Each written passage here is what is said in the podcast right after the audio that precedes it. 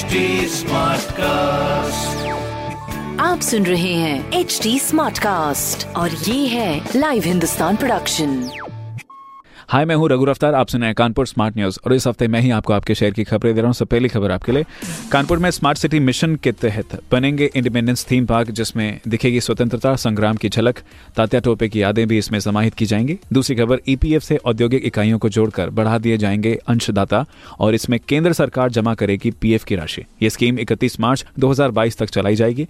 तीसरी खबर, कानपुर में अगले दो दिन तक तेज बारिश की संभावना है, जहाँ कहा जा रहा है कि ठंड का एहसास कराएगा ये मानसून।